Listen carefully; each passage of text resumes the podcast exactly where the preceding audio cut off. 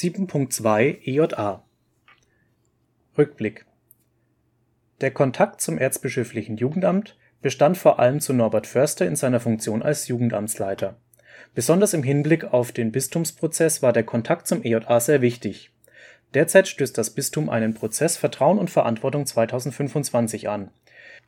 In Personalangelegenheiten und der geteilten Fachaufsicht für das hauptberufliche Personal stand der Vorstand auch in engem Kontakt mit der stellvertretenden Jugendamtsleitung Dr. Susanne Krogul. Ausblick Der gute Kontakt zum EJA ist für unsere Arbeit im Verband wesentlich. Vor allem da wir aktuell die Stelle der Geschäftsführung neu besetzen, ist die gute Zusammenarbeit wichtig. Wir hoffen, dass wir diese Zusammenarbeit auch in diesem Jahr weiterhin so erfolgreich fortsetzen können wie bisher